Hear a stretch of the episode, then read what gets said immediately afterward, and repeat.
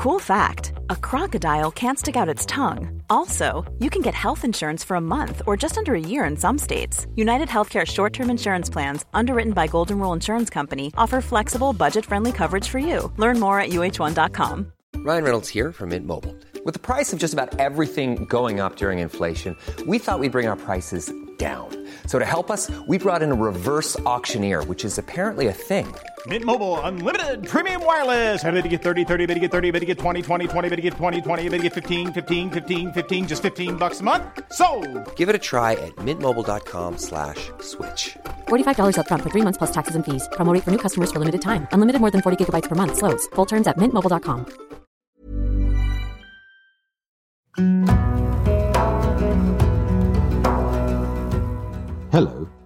and welcome to Passion and the Plague, a podcast from The Independent, where we take you back to a lockdown long ago. It's 1348. As the Black Death sweeps across Europe, a group of friends flee the Italian city of Florence to quarantine in the countryside. They tell each other stories to keep themselves entertained, and the idea of Giovanni Boccaccio's Decameron, one of Europe's great literary achievements, is born.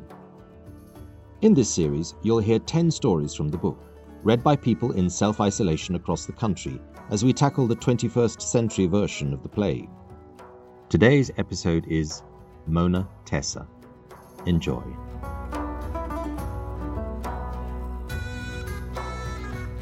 Only the morning star still shone in the sky, when the gentleman we'll call Dioneo, who was king for the day, roused his friends. The evening before, Pampinea had taken the women to a beautiful valley, known as the Valley of the Ladies, where they had swum in a crystal clear lake. And because Dioneo was so entranced by the idea of this place, he'd given instructions so that they could spend the whole day there. Early then, they set off down a narrow gorge, emerging into a truly lovely valley, almost circular in shape, and surrounded by low hills, which had been terraced to allow vines and trees such as cherry and almond, to grow. At the far end, water cascaded down the side of one of the hills and ran in a bright stream to the lake. Here the women had bathed on the previous afternoon. The water was so clear they could see fish swimming about in it. Now, they thought this delicious valley even more beautiful than on the day before, for the morning seemed to show it off to its best advantage. After their meal, and once they tired themselves out with singing and dancing, they found that their servants had placed beds strategically around the valley, surrounded by curtains of French cotton, for those who wished to sleep. But when the time came for storytelling, they gathered on the grass by the lake, and Dioneo chose Philomena to tell the first of the day's stories. So she began with a tale about the tricks women play on their husbands. There once lived in Florence, in the quarter of San Pancrazio, a master weaver whose name was Gianni Lotteringhi, a man more savvy in his trade than the ways of the world. But despite being something of a simpleton, he was made head of the choir at Santa Maria Novella and allowed to look after their school, and he often did other small services for the prior, so that he had a very high opinion of himself. But in truth, the only reason he was given these duties was being a well-off man, he could supply the friars with a good meal. And because they could squeeze a new pair of hose or a cloak or a silver crucifix out of him, the friars taught him a prayer or two and gave him all sorts of religious knickknacks, all of which he thought were beyond valuable and would surely help his soul through purgatory.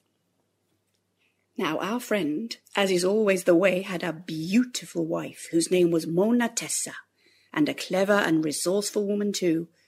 The good wife knew perfectly well her husband was a blockhead, and having fallen in love with Federigo, a good-looking, fresh young man about town, and he with her, she arranged through one of her maids that Federigo would visit her in a lovely country house Gianni had bought in Camerata, where she intended to while away the whole summer.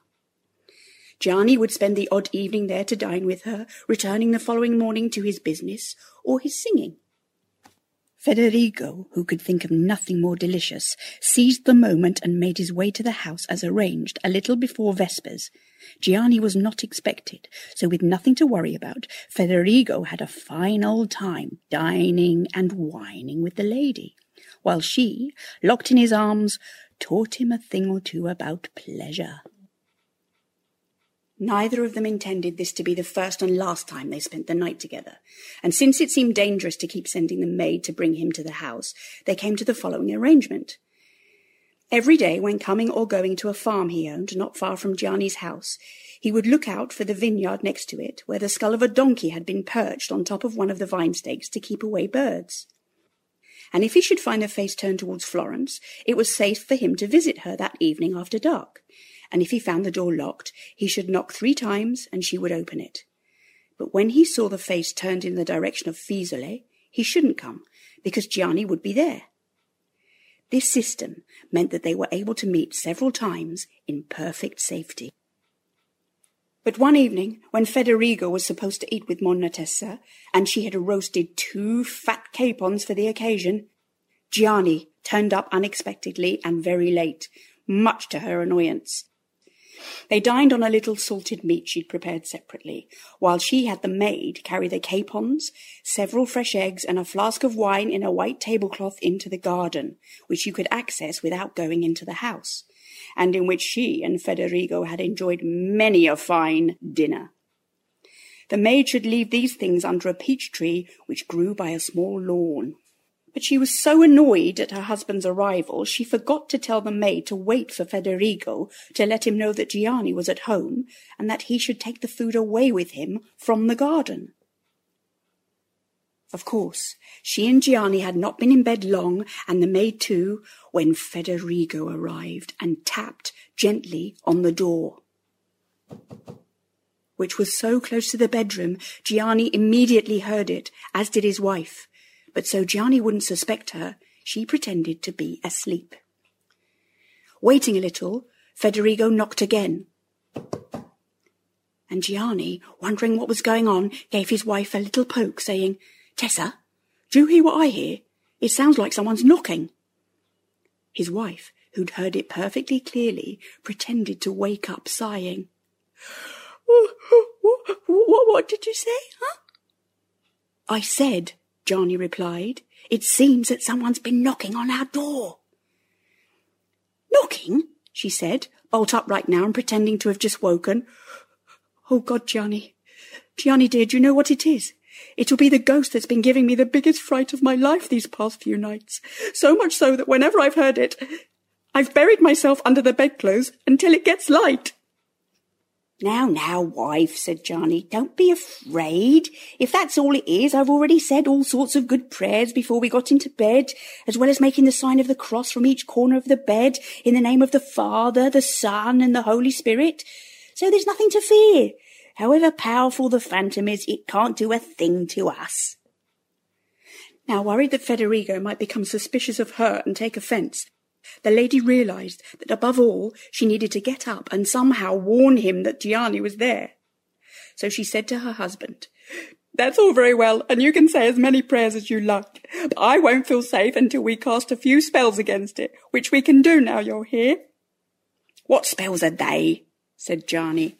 His wife replied, I know exactly what incantations to use, because when I went to Fiesole the other day for confession, a lady hermit was there, and I swear to you, Gianni dear, one of the saintliest people I've met, when she saw the holy terror I was in, taught me the best prayer and told me she tried it out many times before becoming a hermit. And it had always worked. But God knows I didn't have the courage to try it on my own. But now that you're here, we should give it a go. You know, in Kent. Gianni said he was more than pleased to try anything, so they got up and quietly made their way to the front door, on the other side of which Federigo, growing suspicious, was still waiting. When they were in place, Gianni's wife said, When I tell you, have a good spit. Okay, said Gianni. Then the lady began the incantation, saying, Phantasm, phantasm who goes through the night. You came here with your tail erect, you'll leave with it still tight. Go into the garden at the foot of the great peach tree. There you'll find greasy birds and a dozen eggs from my hen and me. Put the flask to your mouth and sip some wine, then leave and don't you hurt me or Gianni mine. So saying, she turned to her husband and commanded, Spit! And Gianni hawked up a good load of phlegm and spat. And Federigo, standing outside, heard all of this and could barely contain his laughter.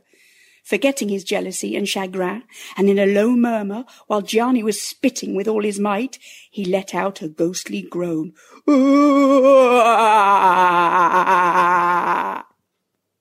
Once she'd banished the phantom three times in this way, the lady went back to bed with her husband.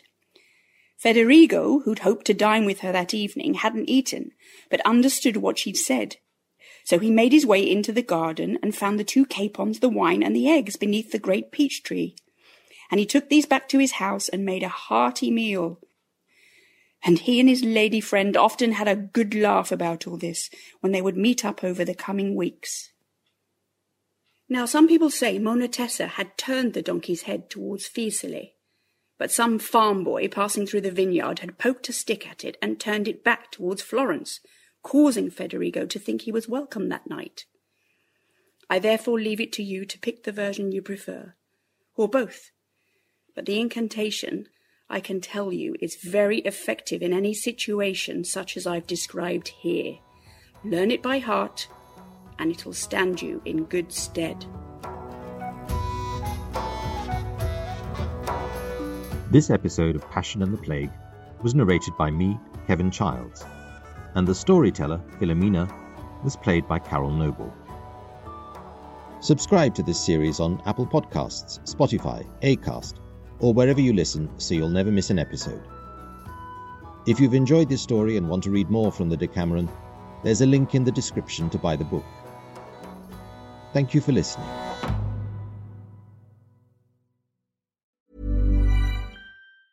Hi, I'm Daniel, founder of Pretty Litter. Did you know cats tend to hide symptoms of sickness and pain? I learned this the hard way after losing my cat, Gingy. So I created Pretty Litter, a health monitoring litter that helps detect early signs of illness by changing colors, saving you money and potentially your cat's life. Pretty Litter is veterinarian developed, and it's the easiest way to keep tabs on your fur baby's health right at home. Go to prettylitter.com and use code ACAST for 20% off your first order and a free cat toy. Terms and conditions apply. See site for details.